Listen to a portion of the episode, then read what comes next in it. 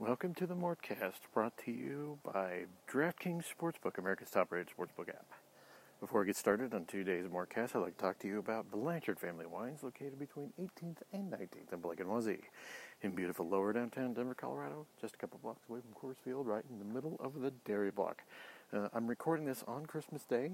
Uh, uh, they are closed today, but post-Christmas, hey, look, New Year's Eve is coming right up, and while we all can't have our big blowout celebrations like we did in the past, we can celebrate at home. And there's no better way to celebrate at home than just get some wine or get some sparkling wine, get some, some something that involves the consumption of fermented grapes, right? Um, Blanchard, they got 2017 Cabernet, which is really good as long as they have it. Uh, who knows how long that supply is going to last? Uh, it's my personal favorite. But they also have Rieslings uh, from the partnership of a Western with a Western Slope winery called uh, Re- uh, Restoration and uh, Storm Cellars. There's two separate wineries out there. Um, I'm not a big fan of Rieslings, but they're pretty good. But you know, these are California grapes, so obviously Pinot is is the specialty here with Blanchard Family Wines. But they got basically everything you need. Uh, take advantage of their virtual wine tastings. If you want to do that, go to bfwdenver.com, schedule yourself one. I think you'll very much enjoy it. Um, outside of that, it is such a great spot, local Denver business to support in a time where they desperately, desperately need it.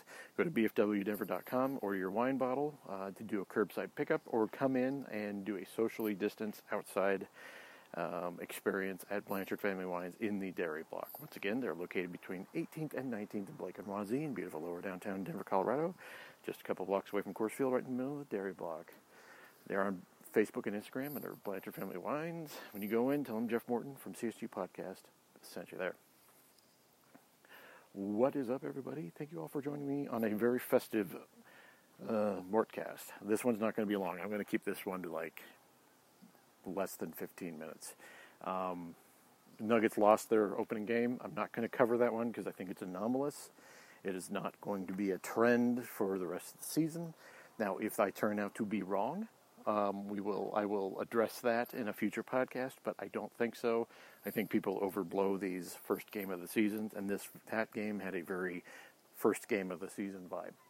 Um, I do kind of want to talk about something tonight. The, uh, they do the play of the Los Angeles Clippers, and by the way, I'm recording this uh, in a throwback. I'm recording this outside um, because it is like 60 degrees on Christmas, and it is absolutely gorgeous out here. Absolutely gorgeous.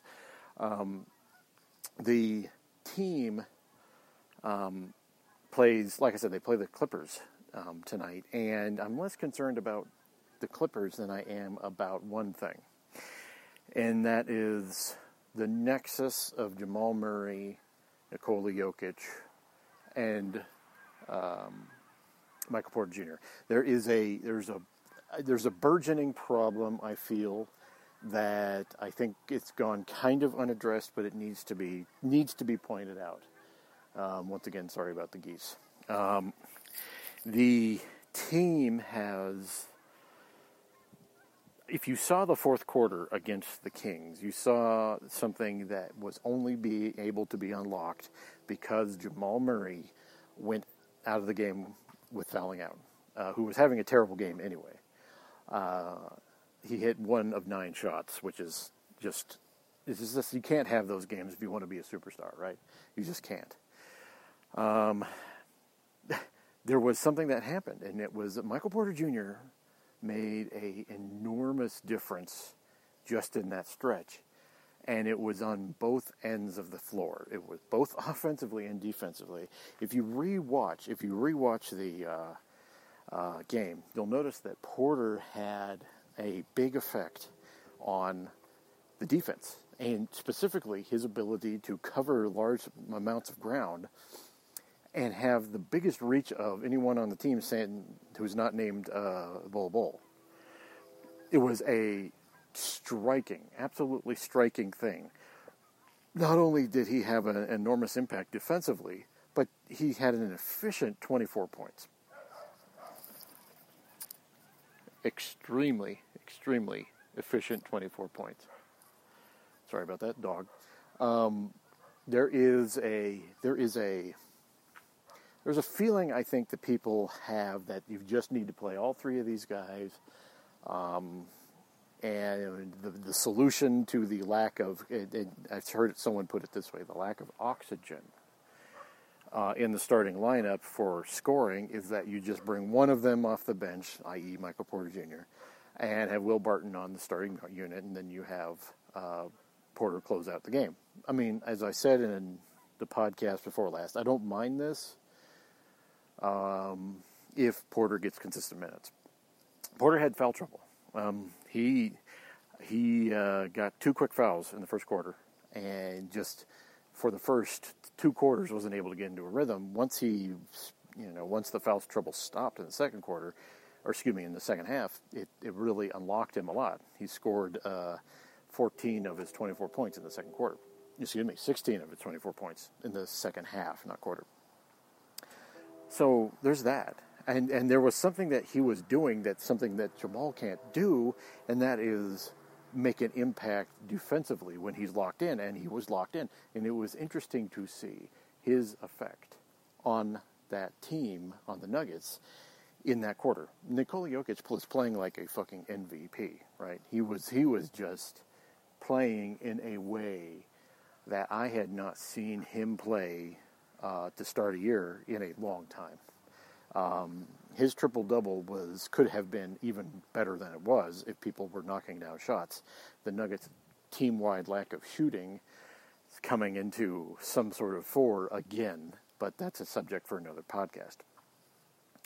The question for the Nuggets is how do they unlock uh, Michael Porter Jr. and Jamal Murray and Nikola Jokic at the same time? Because uh, there seems to be a very consistent theme here that one goes off and the rest are kind of held at bay. Nikola Jokic, since he's the director, kind of the point guard, uh, without being a point guard of the off, of the offense, he has more of a chance to be consistent because he always has the ball in his hands, and to a certain, to a slightly lesser extent, Jamal Murray. Where the Nuggets have struggled is making, particularly the last year or and change, Nuggets have struggled getting that third guy. And that is a hard thing to do. It's a hard needle to thread. Uh, when I come back from uh, the read for DraftKings, uh, I'm going to talk to you about how potential ways the Nuggets can make this happen in ways that doesn't affect their team chemistry. The 2021 basketball season is here. The teams around the league took the off season to retool and revamp and are ready to hit the court. DraftKings Sportsbook, America's top-rated sportsbook app, has rolled out yet another can't-miss offer. Uh, trying DraftKings Sportsbook is easy, and what are you waiting for? To celebrate the return of basketball, DraftKings Sportsbook is giving all new players 100 to 1 odds on any featured matchup this week. That's right, all you have to do is bet $1 on any featured matchup this week and if your team wins, you cash a crisp $100. While we are excited for the return of basketball, let's not forget football's playoffs are right around the corner. So head on over to the App Store now and check out DraftKings Daily Odds Boosts. Download the, top-rated DraftKings Sportsbook app now and use promo code MHS when you sign up to get this to get the 100 to 1 odds odds any featured matchup this week. That's code MHS for the pl- for new players to get a shot at $100 on any featured matchup this week. For limited time only at DraftKings Sportsbook. Must be 21 or older. Colorado only. Restrictions apply. See DraftKings.com slash sportsbook for details. Gambling problem? Call 1-800-522-4700. The Nuggets have struggled to incorporate the three. And if anything, the game, game against teams showed us is that Jamal Murray cannot afford to have one of his typical Jamal Murray uh, games where he uh, is just you know just inconsistent during a regular season. That's 100% true. Um, if Jamal Murray even hits two more shots, the Nuggets win that game. It is it's and it's it is what it is. If Jamal Murray has a normal game, the Nuggets win going away. There was a problem and um, he showed up on the injury report with a knee. Um, I, you know, that could have been affecting him. Who knows? who knows? Jamal Murray tends to play better injured, so I kind of think that maybe this is something that really wasn't prevalent at the time, but he was limping at at one point during the game. Um, how you have to do this, how you have to approach this, is giving players time with the second unit. You could start everyone, but you could do what the Bulls did with Pippen and Jordan and just kind of stagger their minutes through the game and then let them play out the whole fourth quarter. Um, where Malone has gener- generally struggled is staggering his minutes. He has a real issue with not looking unit wide.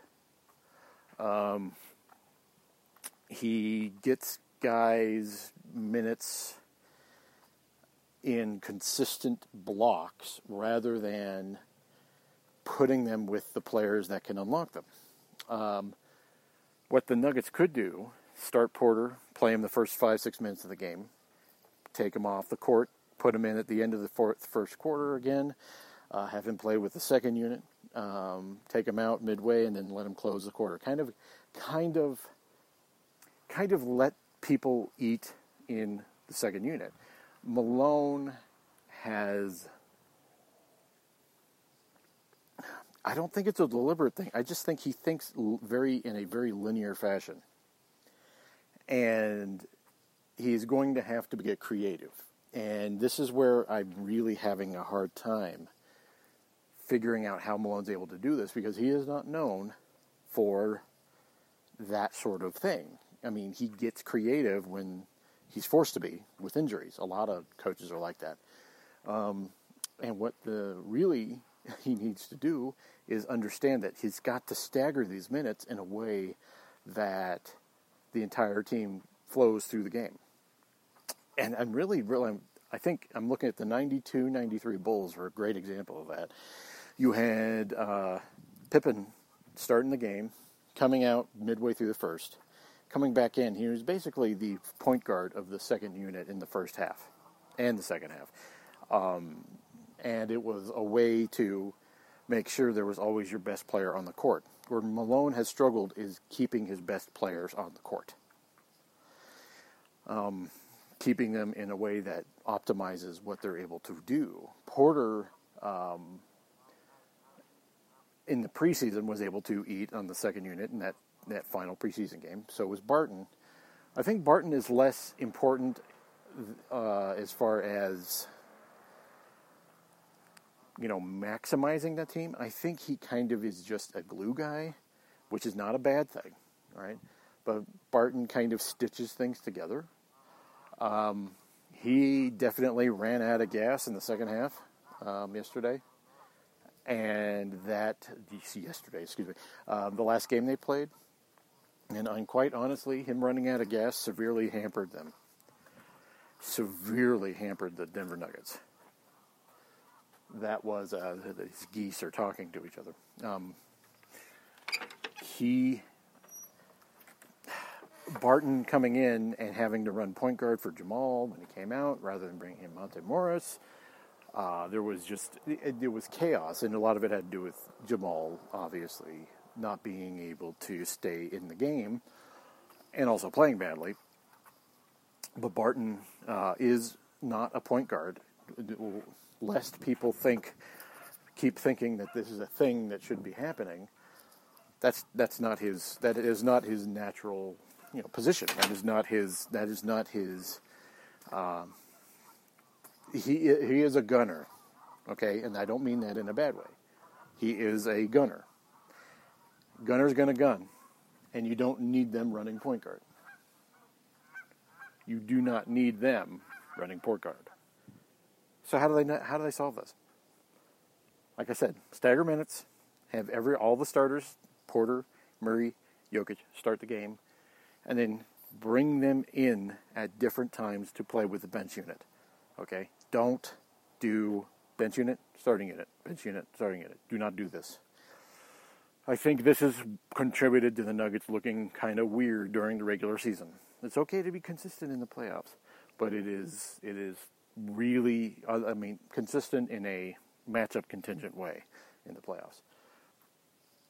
but if you're going to compete during a regular season and keep kind of maximize your potential, you can't be stringent on unit, unit, unit. You have to stagger the minutes. If Malone does this, if Malone does this and kind of sees how he can do this, there will be enough oxygen for everyone to be able to score what they need to score and contribute in a way they need to contribute. And I think if Malone gets there, if he gets there, you will see this Nuggets team take off. And I'm hoping, I'm hoping that he starts to do that Christmas night against the Clippers. All right, thank you all for joining me on this latest Christmas edition where the geese are outside um, podcast. Gorgeous Denver. It's, it's so nice out here. 60 degrees. Oh, so nice. Anyway, thank you all for joining me. I'll be talking to you soon. Goodbye.